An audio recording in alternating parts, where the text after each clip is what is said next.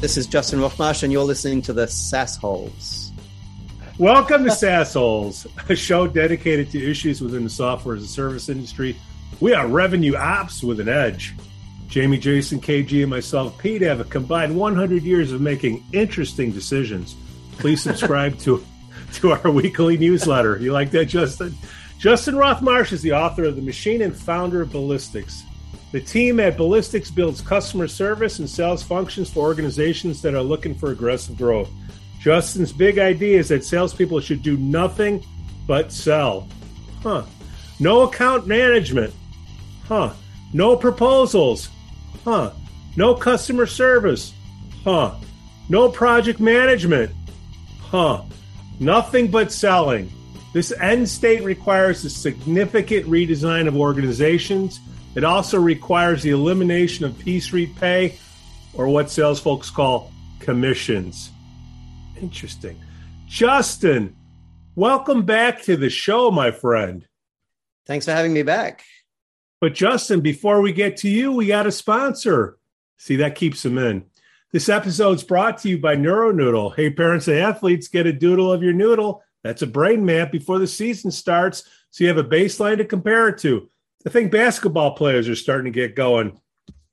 They get concussions too. Hey, you get a physical every year, right? Get a brain checkup before the season starts. Schedule an appointment now at neuro noodle dot com. Okay. Even before Justin, K G. Carney? Yes. Yes, Pete. Yes, Pete. My wife said I should do lunges to stay in shape. That would be a big step forward. Leave us some comments on our blog at sass holes dot net. Got any shout outs, guys? Kyle Deemer, five years at A D P. Five. It means he's good. You could last one year at A D P. It means you're good. I'll say. Really? Is that is that really what the saying goes? They got one hundred fifty thousand employees. Well, sure all I know is thirty, forty thousand that are there for ten years, and probably A D P doesn't even know they're on the. They got their red stapler. Mm-hmm. I want to say Kyle and Justin Ford were around. We brought Justin uh, in the last time. He took all that knowledge and got a big job at A D P, I think. Who do you got, uh, K G? A uh, couple of nice guy shout-outs. I've got a happy birthday to Chase Van Steenberg at uh, Coco Robotics. Justin, uh, th- this is another unicorn in uh, in Silicon Beach. They're a billion-dollar company. They do robot delivery. Uh, they're on the west side, some U C L A grads there. Happy birthday, Chase. Um, happy birthday to Jackie Bernat at uh, ZipRecruiter. She's one of the leaders over there at the cus- on the customer success team at ZipRecruiter in Arizona. And uh, congratulations to J M Wilkie for being promoted to Director of Sales Operations at Qualia. You know, Pete, we're going to have her on the show later on in the in the season and uh, and go uh, real deep in revenue operations. J M, J M. That's right. Aaron, she's the bomb. Aaron Felton, one year at App Properties. Sell them houses. Get on the phones. All right, Justin, man, welcome back. I think it's the third time on the show for you. Is that true? Second, second. second. So can you give us a little I'm background like, on I'm it? Like re, I'm like reflux. You get to experience me twice each time you have me. two, two exits, everybody out. So Justin, uh, so you're you were born and raised in L A. Uh, where are you from? Australia. Get I was out. Born in the U K, grew up in Australia. Interesting. You started telling me, tell us about the course of your progression. What did you start first? I get confused because I found you from The Machine, but you have a company called Ballistix. What's the progression? Yeah, I started Ballistix twenty-seven years ago. I had been a minor, a small shareholder in another startup uh, in financial services, uh, which had started to become successful. But because I was a minor shareholder, I, I decided to quit and start my own thing. I didn't want to spend my whole life toiling as a ten percent shareholder for some other business. So I started Ballistix twenty-seven years ago, and it, Ballistix has changed over the years. We've had a few different in, incarnations. We started off as a D M A, direct marketing agency. And then we we became a consultancy trying to sell the same ideas we talk about, we've been talking about all along. We became a consultancy selling fixed duration projects. And then we eventually ended up with the sort of subscription-based model that we have now, which which is what we're sticking with. Oh, really? How does, how does that work? Rather than selling clients fixed duration projects, which is, I believe, a fool's errand, if, if you're selling something that's don, non-deterministic, in other words, it's it's practically impossible to map out exactly the journey that you're going to take a customer on at the outset. It's a fool's errand to try and sell a fixed duration project with fixed specifications. Our breakthrough was realizing that we could sell it as an engagement, a month-to-month engagement. Uh, and we could say to clients, look, you get to choose how fast you go or how slow you go and how long you retain us for. And um, I'm not sure of anyone else who actually sells professional professional because because I mean all of our clients have a fixed end state in mind that they're trying to create, right. uh and, and uh I, I guess in corporate land companies will will basically retain and pay by the hour, but our market is kind of the mid-market, and I and I think uh and, and we've given advice to technology companies to basically split their offerings into two components, the deterministic stuff, you know, the hardware and the software, and sell that for a fixed price, fixed fee, fixed time frame. And then take, take the non-deterministic stuff like the change management, coaching, all that stuff, and sell it as a subscription. I, th- I think it's a it's a great idea that's that's that, that's not well recognized. I, it almost yeah. sounds like a partnership more than a subscription based, right? It you're, makes it that way because as soon as you have a fixed, we used to pretty much have almost, we'd get into these contentious relationships with clients. They'd say, you, you told us you'd have this done in six months. And we'd say, well, we made it a condition of the agreement that you would maintain protective capacity in customer service. But guess what? You didn't do that. Your customer service team just blew up. You know, they all got sick of working till eight o'clock at night and three of them left. And now we got to stop selling because you don't have any customer service capacity. That's not on us. That's on you. And you'd have, we would have these stupid, painful arguments that, that don't benefit anyone. A question there, though. Do you see it more as a lot of these companies that are out there might not beef up and maybe hire a couple more RevOps people and use you guys as sort of a sounding board to help outsource revenue operations for a company? No, so we're builders. We will go into, yeah. we go into organization, we build infrastructure. So we'll build customer service teams, we'll build mm-hmm. or rebuild, more commonly rebuild. So, but I'll say build, we'll build customer service teams, we'll build engineering teams, we'll build design engineering teams, we'll build um, internal sales teams and channel management teams and other variations on, on sales. So people, people hire us to come and do the build piece. Now, sometimes they keep us around after it's built because, you know, we're providing a whole grab bag of services and we can continue to optimize it after we're built. But primarily, people engage us to do the build. It sounds like you'll have a, a constraint there, Justin. There's going to be a fixed amount of people that you can take on if you keep keep the subscriptions going, right? You want to talk about yeah. the, theor- the theory of constraint? Well, the constraint is our consulting team. You know, we we hire consultants and each of them can work on four or five engagements simultaneously. So the key to making a business like mine profitable is no different from any consulting firm, that you want to keep your team off the bench and fully utilized, fully activated. Uh, you want me to explain what T O C is? Yeah, go ahead. We got a so, lot of new sales reps, new managers. Yeah. You know. So T O C is an approach to scheduling in a production environment that's particularly relevant in knowledge work environments. It's just, just, I mean, if you talk to any manufacturing person about T O C, they've all read the book, The Goal. So there's a book called The Goal that was written by an Israeli physicist about thirty years ago called Eliyahu Goldratt. And he makes this rather unimpressive sounding observation. And that is that the output of any process is determined by the rate of work of the constraint, where the constraint is the bottleneck in the process. But it turns out in making that observation, he unlocks a solution to a problem that plagues anyone who works in a complex environment. And that is that how do you make local decisions? Or more specifically, how do you predict, how do you predict the global impact of local decisions?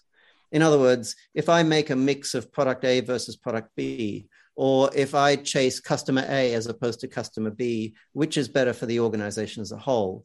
Now, you'd think it's an easy question to answer, but it turns out it's not an easy question to answer. And that is because when you have an environment where you where you apply division of labor, you end up with this complex environment because you have dependencies. You know, person A, person B can't start work until person B, A finishes whatever they were working on. And as a consequence, you end up with, with bottlenecks appearing. And what tends to happen is they bounce around all over the place. If you're trying to make a management decision, like should I chase customer A or customer B, what you want to know is which is going to result in the organization being the most profitable. But the problem is, is if you win customer A or customer B, the constraint is likely to move to a different location, which means the dynamics of the firm changes. So you end up with this impossible problem to solve. You end up with a trying to divine the behavior of a system which is essentially complex, you know, like the weather. Financial types have come up with a, with a solution to this called cost accounting. And the insight was, well, the behavior of the system as a whole might be chaotic, but if you look at any of the individual components, the behavior of the individual components is deterministic. So let's just make profit and loss decisions at the component level and then just sum, sum it all up and assume that the profitability of the system is a function of the profitability of the components of the system. But it turns out that that's bollocks. Mm. Un- unless you have what's called a, a uh, balance line in manufacturing, which basically means an environment where every resource is fully loaded. The, the system output is never a sum of of the, the local throughputs. Um, Why not? But because you, you can do this really, in, even if you're not a mathematician, you can do a really interesting exercise with Excel where you create a, a simple process with dependencies between resources. So resource A does a bit, bit of work, passes it to resource B. And then you can program in variability uh, because, of course, there's no resource in reality that has fixed capacity. We talk about the fact that this machine has the capacity to machine ten parts per minute, or this person has the ability to process fifteen mortgage applications per minute. But, but it's always fifteen plus or minus five, or plus or minus one, or plus or minus twelve. There's always variability. So it's never possible to build the perfectly balanced line because of variability. You never have perfect flow from one resource to the next to the next. You end up with a bottleneck somewhere. And when you have a uh, when you have a series of re- when you have a series of resources, one passing work to the next, what happens is that those is that variability amplifies across the line. So if you look at a at a highly productive plant, what you end up discovering is most resources are not activated most of the time. Mm. So the behavior of a productive plant is nothing like what you would expect if you proceed from the assumption of a, of a balanced line. Nothing like. It doesn't even come close to resembling. You know, a plant that mathematically has the ability to produce a thousand items per day with the implicit assumption of a balanced line, in actuality, if well managed, would produce half that because of the because of the impact of, you know, natural variability. Now, the whole idea behind Six Sigma is let's minimize the variability, and it's good to do that. But of course, you never drive it down to zero any more than you drive waste down to zero. It turns out that cost accounting is a pretty poor way of making decisions because it's based on this assumption that's that's that's wrong. What T O C, what Ellie's solution did was was provided managers, managers with, with a much more accurate, albeit still quick and dirty, solution to the problem. And the solution involves choosing, choosing the one resource that you would like to be the bottleneck. So you choose the resource which, when fully loaded, will result in the maximum output from the system. And, and then you deliberately build protective capacity at all other resources. So it becomes impossible for any other resource under normal circumstances to become the constraint. And then you increase the flow of work into the system until the constraint is fully activated. And as soon as the constraint is fully activated, you tightly couple the release of work into the system to the throughput at the constraint. And once you hit that point, you've now hit the, the maximum level of, of productivity of the process as a whole. But also, you can use the constraint or the, the predicted impact of a change at the constraint as a quick and dirty approach to making management decisions. In other words, if you want to know whether to chase customer A or customer B, the question becomes which results in the highest throughput per constraint unit. So customer A might generate more revenue, but customer B might generate more contribution margin per unit of constraint consumed. So you chase customer B, not, ch- not customer A. And in most cases, the conclusion that you reach with the T O C sort of decision support mechanism is the exact opposite of the decision that you would have reached if you tried to calculate the profitability you, you know, the unit profitability of each customer using the traditional cost accounting based approach. Well, doesn't that also depend though on what the client's really going for? Because some clients are in growth mode and are all about selling, and they don't care about the contribution margin as they care about the revenue, right? So even though your model, which I agree with mm. holistically, they still might make the wrong decision um, for the long term of the company because. But if they, if really you make the, if you make a decision that's suboptimal in the long term, that's optimal in the right, in, in the, it's, I mean, there's only one right decision, right? Yeah. So yeah. you can't get to the future without going through the past. So the executive of an organization gets to choose, well, what game are we playing? And the game defines whether it's a right decision or wrong decision. There can't yes. be two games. In other words, you can't have one person in the organization who says, I'm going to make a decision with a view to the short term, and another person who says, I'm going to assess whether or not your decision was correct with a view to the long term. Now, now we got people fighting for no good reason. Which actually happens so much in a corporation. Of course, of course, of course. That's exactly. I just described the modern corporation, right? Yeah. You, exactly. you know, uh, this is fascinating, Justin. There's so many startups these days that they're focusing on top line growth, just top line growth, top line growth. Profit be damned. Profit, it doesn't matter because we want to grow. We can optimize for profit later. Well, well, saying- well, this is why V Cs use the term unit economics. And interestingly, the only time that you ever hear unit economics used outside of real economists is when folks talk about startups. And it's a response, you know, it's a way of grappling with this because, you, you know, V Cs will throw lots of money at a company to chase revenue. But the caveat is you need to maintain good unit, unit economics. Mm. In, in other words, at some point, if the music stops and everyone takes a seat, we want to make sure there are still seats there to sit on. Mm-hmm. And I mean, and that's what went wrong with scooters, right? There aren't anywhere near as many scooters around as there were previously. And I think what happened at the beginning when V Cs started investing in, in scooters, the unit economics was spectacular. But as more and more scooter companies piled into the fray, the unit economic went into the into the red. And now we end up discovering that scooters were still a good idea, but only for a small, only for probably one or two players, not for one hundred fifty competing companies. Mm-hmm. You know, you got it over your shoulder there. The you know the machine.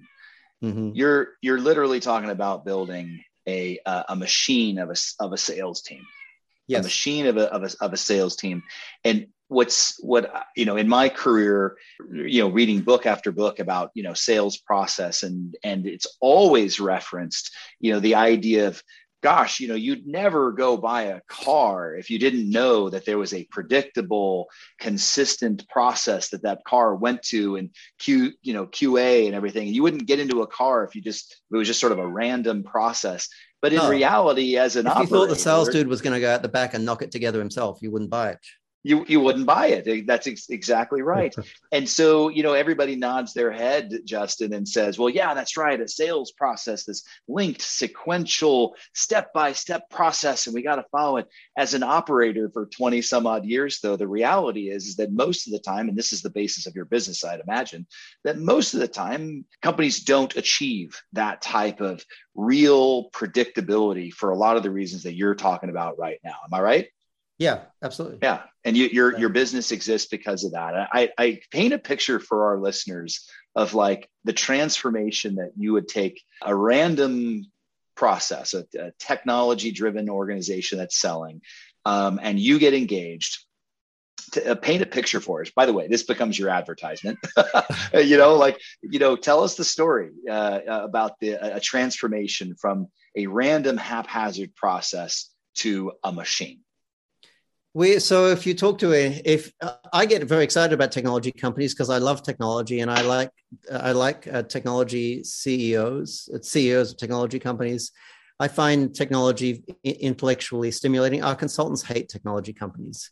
If if their their, their advice is if they had their way, we'd stay away from them. Most of our clients are industrial, you know, manufacturers, distributors. The advantage for us of working with the industrial sector is that folks in that sector, they're playing a long game and they have a deep understanding of systems, much, much deeper than tech people, even though tech people think they've got a handle on queuing theory and all of the fundamentals. We don't have that many examples of We've worked with a number of them. There's a M S P we've just been working with out of Canada. It's a it's a very large private equity owned M S P that's doing f- fantastic things. But I think a lot of tech people wouldn't feel that a M S P is really a technology company in the normal sense of the word.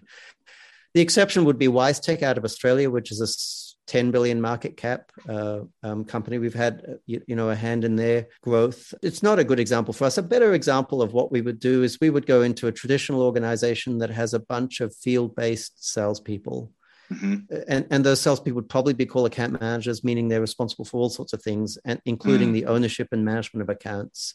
Mm-hmm. And w- we would build a much robu- much more robust customer service team. We would take away the ownership of accounts from salespeople. We would say, look, your job is to go out and win new annuities and hand them over to the operations team.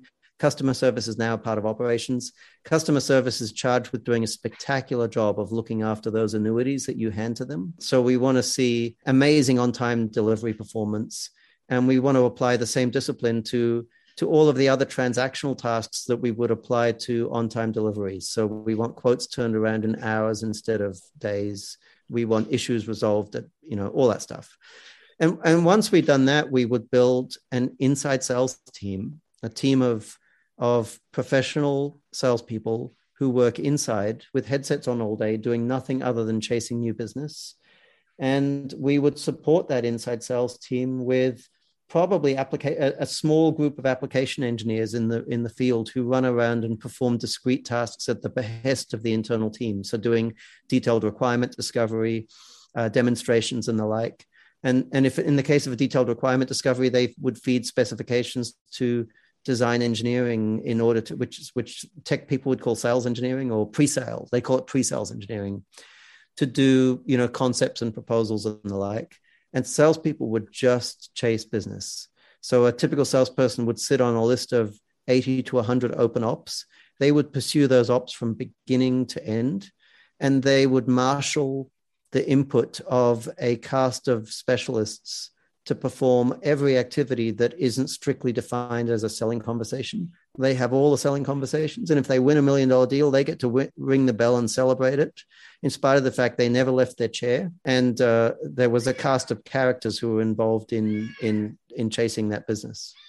Justin, you've talked about getting rid of at-risk pay. First of all, what is at-risk pay? And, and what in the world are you talking about? Let's get ready to fight. So I don't call it at-risk pay. I call it piece rate pay.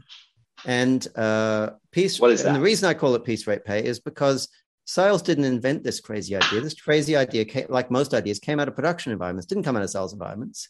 It used to be in production environments, what would what you would do is you would you would divide up the work and allocate it to independent operators who would perform the work and charge you on a piece rate. And you still see this. If you go to Latin America, you'll find textiles companies who will subwork out to, you know, people who, you know, people who make garments, and they'll get paid X number of cents to make each garment. So the correct term is piece rate.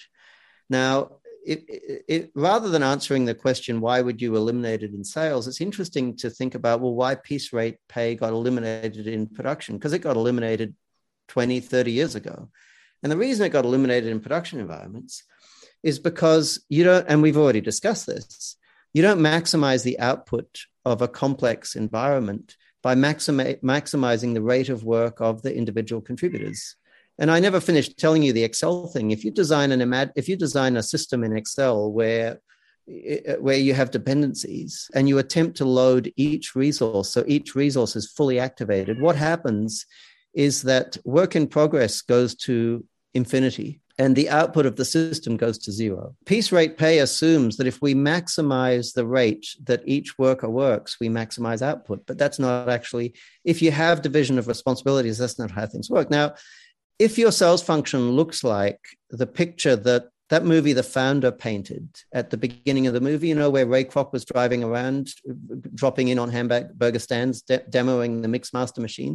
If that's what your sales process looks like, nothing wrong with piece rate pay, because you've loosely coupled the relationship between the salesperson and the manufacturer. You know, you have a pile of inventory.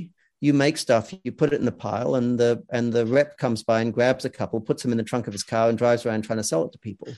But in the modern in the modern organization, it isn't practical to loosely couple sales from engineering and fulfillment. They need to be tightly coupled. And if they need to be tightly coupled, then that means you don't want the salesperson to sprint all the time, which means it doesn't make sense to give the salesperson an incentive to sprint all the time. But if you make things worse by dividing, divide, by dividing labor within the sales function, meaning the salesperson only has selling conversations, the marketing team is responsible for what salespeople call prospecting. In other words, finding folks for, for salesperson to talk to. If the executive team is responsible for uh, designing um, the, the propositions that salespeople are going to take to market, if engineering is responsible for solution design and proposals, customer service is responsible for simple proposals, order processing, issue resolution, um, you now have this complex division of responsibilities. It, to go to one actor in this fairly complex drama and say, we want you to sprint like your life depended on it, is idiotic. Mm. Idiotic. If you really believe that that's sensible, you deserve whatever you got coming. Somebody once said to me, you know, gosh, uh, maybe we should pay our salespeople more commissions and that will result in more, you know, more productivity. And of course, you're saying, of course, that's just, as you would say, bollocks. That doesn't that doesn't translate. You know, you you keep paying them more on a piece rate basis, and yeah. you'll get more productivity out of it. And that's a load of bullshit. Well, it the, so the interesting thing is it it can work in certain circumstances, and and uh, so I want to introduce. This isn't my argument against commissions, but there are. Uh, there, there's an academic argument against commissions that, that was well summarized by Daniel Pink in that book, um, uh, I forget what it was called, Drive. Now, he points out that in uh, there have been a number of academic experiments where they test the impact that, that uh, piece rate pay has on productivity in knowledge work environments. And it turns out that in knowledge work environments, uh, piece rate causes piece rate pay causes productivity to go down and to go down significantly. And the conclusion that the academics have reached is in knowledge work environments, the work tends to be its own reward and piece rate pay gets in the way of work. It interferes with the work. In other words, you're better off giving people an envi- a, a pleasurable environment to work in, give, giving them work that is fulfilling and allowing the work to provide or, or the productivity to provide motivation. And if you try and tamper with that, with, with, with kind of artificial stimulants, you end up um, doing more harm than good. Now, it would be tempting to think about sales as a knowledge work environment, and all salespeople would argue that yes, yes, yes, this is a knowledge work environment. But the interesting thing is, I know from my early career as a sales manager, where we paid people almost one hundred percent commission, and we recruited people like crazy to maintain a sales team. Oftentimes, the best performing salespeople were not the most talented communicators. They were the people who prospected relentlessly. You know, they made call after call after call after call after call after call. I had one guy, his name was James Krishna. I'll tell you his name because it's a fairly common name, at least uh, where he came from, it was a fairly common name. And James was exactly like that. He spoke broken English. It was very difficult to understand it, but he sold a shit ton of insurance because he called person after person after person after person after person. Now, interestingly, if you gave an academic uh, uh, uh, James to look at and you asked, is this knowledge work? They would probably say, no, this is not knowledge work. Now, it turns out that if you have someone who isn't doing knowledge work, let's say you have a guy with a shovel digging holes. Turns out that if you have a person doing physical labor, piece rate pay actually works. The more you pay them up to a certain point, the more holes they dig. So there is an argument that in the most primitive of sales environments, mm. with the most primitive of salespeople, you can increase productivity with piece rate pay. The problem is not a lot of not a lot of salespeople and a lot of not a lot of sales managers would want to argue that that is the that is the nature of environment that they have that they're running. But you and I both know that there's a disturbing number of cases where that's exactly what's going on. If you pay somebody one hundred percent commission, you have zero percent control of what they do. Of course, right? Of course. I mean, that's my that's my big problem with it. It's like I don't want to make critical behaviors optional. If you come and work for me, I expect you to generate, I don't know, you know, let's say three thousand dollars a day in, uh, in uh, you know, measured over a rolling a rolling average, of course. But I would expect you to generate three thousand dollars a day in value, and I'll tolerate two thousand dollars. And if you generate four thousand dollars, I'm I'm I'm probably going to investigate you to figure out what you're doing illegal because it, you're obviously up to some kind of strange mischief. Whatever the behaviors are that that result in a normal operator generating three thousand dollars a day, I'm going to make those behaviors compulsory, not optional. The other problem with commissions is you don't get the real story anyways. There's no incentive for a rep to tell you this deal is going south and going south quickly because, yeah. uh, you know, they're going to get the bad news is going to get discovered sooner or later. If they know it's going to go south, they're looking for a new job. Where I think bollocks really comes into play, Kevin, is when, and I've dealt with this at companies, where a rep says they're not, where uh, rep and managers say they're not selling enough because the quotas are too high. Now, I've never heard of that situation. I've experienced it, but I've never, I, I don't know why we would sit there and uh, have an appetite to suffice sales reps when they say, well, I'm not selling because our quotas are too high. It should well, Jamie, be the exact opposite. I'm selling as much as I can, and I can't hit quota. Well, then maybe quotas are too hold, high. Hold on. You're a revenue guy. How do you go into a budget pay, showing that you're going to pay everybody's salary? The expenses are going to look too high, right? Well, that that is a huge – when you switch and say we're just going to pay everyone on their O T E or a little bit more than their O T E, depending on where they're at usually – that's probably one of the most difficult things of implementing the no pay at risk to a company that's already been out there that is no longer owned by the founder, you know, yeah. owned by a P E firm. I'm sure you don't work a lot with P E firms on making this complete. We do, but private e- so firms. private equity firms are easy to work with because they understand math. So it's easy. We love private equity firms. We love private equity. So the math, the mathematical argument here is is is nothing like what people make it out to be.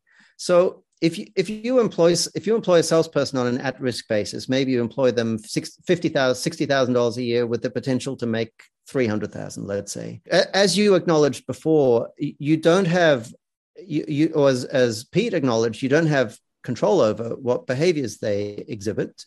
Uh, and as you mentioned, you, you, you have this reality distortion field. You know, whatever they're telling you is a distortion of what's actually happening in reality. And the consequence of both of those things is it takes you a year to fire them. Because even yes. the most incompetent of salespeople has a pipeline that increases month after month after month. And even the most incompetent of salespeople have a reason why the pipeline is increasing and deals aren't appearing. And, and of course, the answer is the big ones are just about to land, just about to land. So it takes you about a year before you've amassed the evidence that you truly need to be able to kick them out. And if you sum up how much you've spent them on them over that period, even though you're only paying them a base of sixty K, it sums up to sixty thousand dollars.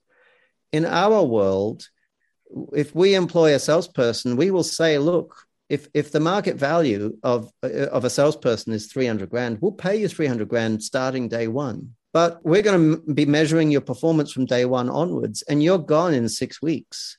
If we can't see that the trajectory that you're on is going to cause you to hit a steady state that results in you producing the numbers that we need you to produce to justify a three hundred thousand dollars salary within about sixty to ninety days. So the, the total that's cost... That's usually of- mathematically, right? I'm sorry, Justin.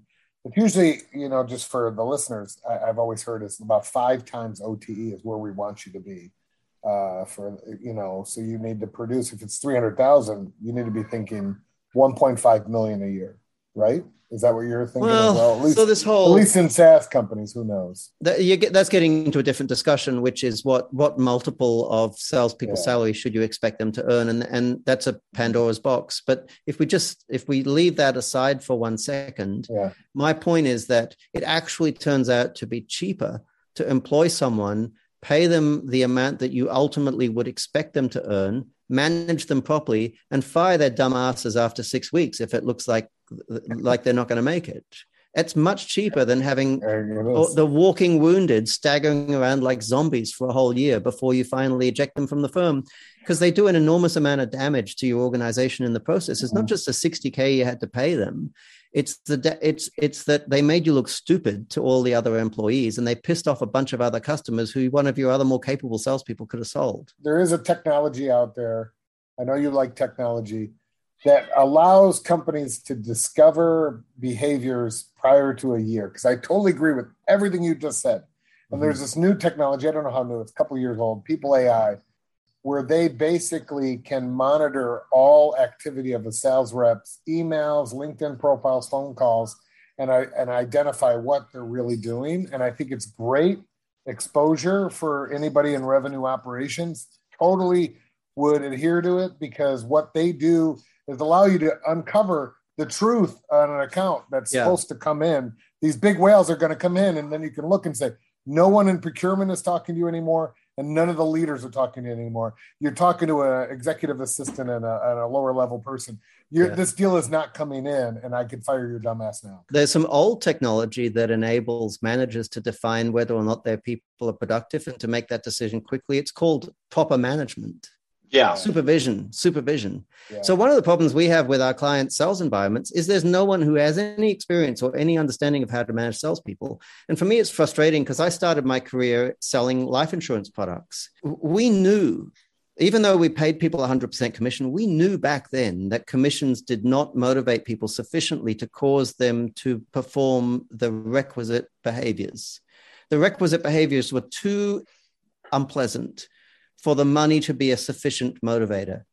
So, so we made those critical behaviors compulsory. We said you have to come to work in the mornings with your suit and tie on, and you have to stand at the telephone until you've scheduled your three appointments for the next day. You can't even go to the restroom until you, it was a military boot camp style environment. Now, some of our salespeople, this is thirty plus years ago, earned two, three, four hundred thousand dollars a year, which was a lot of money back then. But the money alone would never have motivated them. It was the fact that we put them in this in this environment, this this uh, uh, military environment. You'd be canceled nowadays. In fact, oh yeah, definitely. That could come back thirty years later. You could be under fire right now. We should edit that out of our podcast. Oh my, exactly. Yeah. Yes, yes, yeah. yes. Should, should revenue always be the responsibility of operations and not sales? Yes, revenue should be a, an operational responsibility, not a sales responsibility. Obviously. Yeah, obviously. obviously. I, I mean, doesn't everybody know I that? Got it sitting over here. My wife thinks it's. Uh, my wife always questions why I'm reading your book over and over again. Um, so you want me to ex- you want me to explain why, right? I, I explain it to not to me. Explain it to you, our to listeners. Your wife. We have listeners. People listen to this. No, three people. Well, uh, we do. He says I'm we have seven. Please, three people. We pay for them to listen to it. So the interesting thing is not that revenue. Sh- Should, shouldn't be the responsibility of sales. That's not the shocking thing. The shocking thing is that it's bloody obvious. I'm going to point you to two observations, and, and I bet you end up agreeing with me that it's actually obvious. So the shocking thing is that it's been obvious f- for as long as we can remember, and no one's ever noticed it. So here's the two observations. The first is if you look at the revenue that gets booked in a typical organization, now there are exceptions, but if you look at the revenue that gets booked in a typical organization over any reporting period, you will end up discovering that seventy to ninety percent of that revenue comes from existing customers repurchasing, right? Not every business, but most businesses. If you make that observation in front of a salesperson, the salesperson will say to you, of course, these are valuable relationships. My role in all of this is maintaining those relationships to ensure they keep purchasing. To, to which I would say, okay, so you are responsible for retention. Let's validate that claim. So to validate that claim, let's interview customers that leave, that defect and go to your competitors, and let's ask them, why are you leaving? So it turns out in most organizations, and there are exceptions, but in most organizations, if you check why customers are leaving, the top three reasons, and these are uh, these are almost always the top three reasons, and they lead the others by country mile, the top three reasons are they're not happy with the vendor's on-time delivery performance, number one. They're not happy with pricing, number two. And they're, or they're not happy with the product, number three, meaning either the attributes of the product or the product range in the case of a multi-line vendor. That's why customers no, leave. No no mention of the salesperson and the relationship that no. they had. If, if your customers tell you that they're leaving because they don't like the salesperson, then you have fundamental problems with your operational efficiency. Your organization has a whole bunch of problems. You shouldn't be even thinking about sales. You should be fixing those problems, because if a, if a customer leaves because they don't like the salesperson, it's because you've got a salesperson sitting there like the Dutch boy with his thumb in the dike, trying to protect the customer from operations. But in normal, relatively well-managed organizations, you know, ninety percent of revenue or seventy percent of revenue comes from existing customers repurchasing. And if customers leave, they leave because of operations, which means operations should be responsible for revenue, mm. and sales should not be responsible for revenue. Sales should be responsible for what I call new business dollars, and new business dollars is not revenue. It's the it's the net present value of new annuities that the salesperson has won. So in SaaS, this is a perfect example. The net present value calculation doesn't just sum up the stream of future payments. It sums up the stream of future payments and, and then discounts the sum for uncertainty and for the cost of capital. So the uncertainty that's inherent in customer relationships, if you do the N P V calculation, is already factored in. What that means to a salesperson is you've just won a new account. They've signed a contract or clicked a button that says they're going to spend fifty bucks a month. And statistically, we know that piece of business is worth twelve thousand dollars. Mm-hmm. We're going to hold you accountable for twelve thousand dollars. And we're going to hand that uh, account across to uh, operations.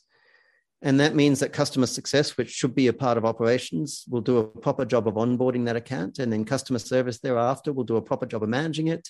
How long they stay for has nothing to do with the salesperson. The salesperson gets credited with the twelve thousand dollars. And because we don't pay commissions, it's not like we're double counting revenue. It's just a metric that we use to keep score. So fascinating. When you don't follow, and when, when you don't follow this process, which a lot of companies don't, including one I work with, uh, what happens is all the sales leaders and sales management end up doing analysis on things that are not leading them to new sales, but mm-hmm. more pointing the finger of, hey, this didn't renew and that's why, and this, you know, and it's it's so much time wasted in corporate bureaucracy. It's amazing how this could be streamlined, but you almost got to streamline it. I don't just, in my opinion, is you got to streamline it before uh, before the culture, it, it, you know, takes hold, and the, and you know the the president yeah. is the next sales guy and, and has been doing it this way for twenty-five years or thirty years. Very difficult in those situations. I think it's probably best for you to come in right when the founders are trying to scale yeah. and thinking about moving on to that next, uh, you know, retiring or, or hoping that their business exceeds while they're no longer in place. Yeah, we like to work for founder-led businesses in the sort of fifty to three hundred million range because uh, they're big enough to do adventurous stuff like this. They've hit diminishing returns. So, you know, they're past the stage where, where they can grow the business just by dumb luck. Uh, you know, if you have a hundred, one hundred million dollars business and you're trying to grow it at twenty percent per annum, There are there there are competitors who are hell bent on ensuring that you don't achieve that. So dumb luck's not going to cut it. Uh, but at that scale, the founder's probably still involved in the business. I can tell a lot by the questions. If I'm talking to an executive, I can tell a lot by the questions they ask. Uh, progressive executives who are going to do a good job with this, what they're interested in is this true? They're interested in, are these ideas correct? E- executives who are not so progressive, who are going to screw this up, they always ask the same question, and that's who else has done this? Uh, mm. For me, that's a tell. As soon as someone asks who else has done this, can you give me references? I'm, I lose interest. I mean, we still mm. may sell them, of course, but it, for me, it's like a, there's only, it's gone to like forty percent whether or not they're going to have success with this. Because they're not innovators. They're not open. Exactly. Yeah, exactly. They're not interested in what, they're not interested in what the truth is. They're interested with whether they're running with the right crowd or not. And I know I we're coming your... up on our time, but I, I just wanted to show you. I can't really get it on here, but here's your book, all duck-eared and everything. I read it all the time. I knew exactly where it was. Geez, Jamie, this is the most animated you've been on all the episodes. He gets excited uh, so by this stuff. I He's do. So uh, revenue operations. That's that's my. I my, love it. I love it. Yeah, the specialization that you talk about, Justin, is is amazing, and I, uh, uh, you know. Wh- My co-hosts here are coming from a company that believe that the salesperson owned the account forever. You know, we, uh, you know, you sell it, yeah. you, you manage it, and uh, and you have it forever. And in a lot of instances, and uh, I I never believed in that. That's special, just like you know, a factory is just like a assembly line. Uh, and at ZipRecruiter, we did we did this, uh, Justin. Now, probably not to the degree that you would prescribe, but the salespeople would close new business and immediately hand it over to another entity. Yep. Period, period, end of story. We don't want them to be focused on the onboarding and the customer success yeah. and the ongoing relationship, because we want them to get really, really good at one thing. And in fact, we took salespeople and broke them down even by channel. So for example, um, chat sales, just retiring their quota through one channel of chat. Chats would come in, All they handled was chat, so they became specialists in that line. Phone sales, the inbound phone calls. We had a separate team that just did inbound as opposed to a salesperson. And we learned this the hard way, Justin. We had salespeople that would take a chat, a phone would ring, and then we'd have leads saying, yeah. hey, call these leads. And that that challenge of uh, forcing them to choose. Yeah, Justin, we were allowing the salesperson to choose what of those three channels they call. And we learned that the hard way and realized we had to get to a level yeah, of and specialization. You punish, people, you punish people who use chat, but ultimately you want people to use chat because it's asynchronous rather than synchronous. Exactly. So that that level of specialization, it, you know, it's twenty twenty-one and you come across it all the time.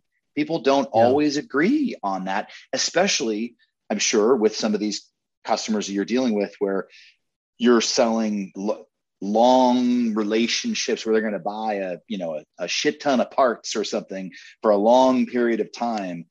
Doesn't that relationship matter? You know, that, that you're going to, you know, I'm, I'm good at developing relationships. I'm sure you've run into that a ton of time with these, with manufacturers. Yeah. So I have no problem with the word relationship. It's when you put an S on it that it becomes problematic, because my view is a vendor should have a relationship with a customer. Right. But the relationship should be between the vendor and the customer. So where you run into problems is where the vendor doesn't have a relationship with the customer because you have a salesperson in the middle who's trying to be the owner of the relationship. So people, so executives say to me all the time, well, this is a relationship business. I say to them, well, isn't that tautological? Like, doesn't every business have a commercial relationship with its customers? But of course, that's not the point they're trying to make. The point that they're trying to make is in order to succeed in this business, you need to have lots of salespeople, each of whom has individual personal relationships with all of their accounts, to which I would say, ah, so what's wrong with a commercial relationship such that you have this requirement for all these personal relationships with salespeople, which is a very interesting question. What, what, what, what is the economic reason why a customer would rather have a personal relationship with a salesperson than a commercial relationship with the vendor directly? And there are a number of reasons why that might occur, but none of them are healthy. No, none. Justin. By the way, we had that problem at our other company, and by the, none of them were healthy. I would say you, you need to leave your company once your leadership says the differentiation of why we are successful is because of our sales rep. I would be like, go pack your bags and get, get out of there. Yep. Now, however, I would say this, if they come out and say the reason why we're successful is because we have a unique sales process, like the machine sales process, that works for me. That would be something I'd be like, I'm on board with that, because That's there's scalable. not as many people scalable. There's not as many people doing that, that should be doing it, you know, but when you say I have a unique sales staff and they're out there selling relationships and stuff like that, go get your resume polished up and go get a new job, because that's not that's not long-term success. But a new sales process, a unique sales process that is scalable, that takes a lot of this risk out of the environment and has people focused on tasks, to me is something that is unique in the marketplace and something more people need to be attributing to. Justin, another strong show. How do we send people to your website? How can Techstars find out about you? It's Ballistix. Oh, Techstars. Yeah, we. I, I would love to do more with the technology industry. I, I mean, the rest of our team wouldn't, but screw them. It's yeah. Ballistix, Ballistix with an X, B-A-L-L-I-S-T-I-X dot com. Um, or my blog is sales process engineering dot net. Yeah. yeah. And make sure you blow up more and more people on LinkedIn so I can have a good laugh with Pete, like we talked I'm about. I'm sure that's why show. people join LinkedIn, right? It's so that people like me can snipe at them. Isn't isn't that the whole well, business well, proposition? All... and, and Justin, just wet our beak. I have the, do you want to see something? Yeah. That's hysterical. Just wet. See, we're we're two peas in a pod. Oh my God, Just, Justin Roff-Marsh, my man. Thank you, Justin. Thank you for having me. Thanks for listening to the SaaS Holes. On behalf of Jamie, K G, and myself, Pete, we thank you for listening. We ask for you to give us five stars on Apple Podcasts and subscribe to our newsletter and the podcast notes. And you can always buy us a beer on Patreon. Come on, two, three bucks. What's it matter? Just wet our beaks. Patreon slash SaaS Holes. We thank you for listening. Cue the music.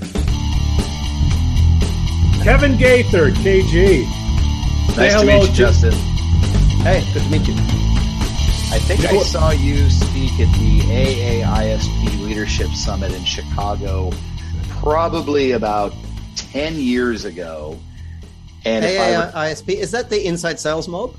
Yes. Well, yes. Yeah. Uh, so um, Bob Perkins and some of those That's guys right. over there. Yeah, I was yeah. there. I was there. Yeah. Yeah. Yeah. Long, long time ago. I remember um, being inspired by what you had said because I believe you were talking about salespeople not having commission plans, and uh, and doesn't sound uh, like me. It doesn't. No, it, it did. It, that was it. It was not no commission plan, and then like having a promotion path where their salary increases, but not a variable commission plan or something like that. This same person, I assume. Yeah. Yeah. Yeah. Yeah. yeah. Somebody years did their. Somebody did their homework. All right, this is going to be good. Yeah, no, I remember seeing him a long time ago. It was that it, or do you want me to say it again? Uh, put a little, put a little Australian into it. Uh, so we haven't got started yet. No, it's recording. Okay, well, it's I recording, always think the pre but... the pre banter is the best. Hey, do you guys, do you guys watch? Uh, I reckon it's the best of all the podcasts. It's called The All In Show. Yeah, it's, I think number two rated. Those guys yeah, are yeah, just yeah. incredible. Yeah, we're we're almost there. Oh, yeah. You, I mean, you guys are incredible. very close. We're very close. We're almost there. All right. Fire that, it that away, Justin. That wasn't my idea. That's a Joe Rogan idea, actually. He milks that. I'm, I'm trying to give you credit. Yeah. Thank you. All right. Do the intro. Hi, this is Justin Roff-Marsh, and you're listening to the SaaS Holes. Wow, that was pretty good. I made it sexy well, almost, didn't I? I was, I'm not sure uh, SaaS Holes should be made sexy. You put the ass in sass. Welcome to SaaS Holes,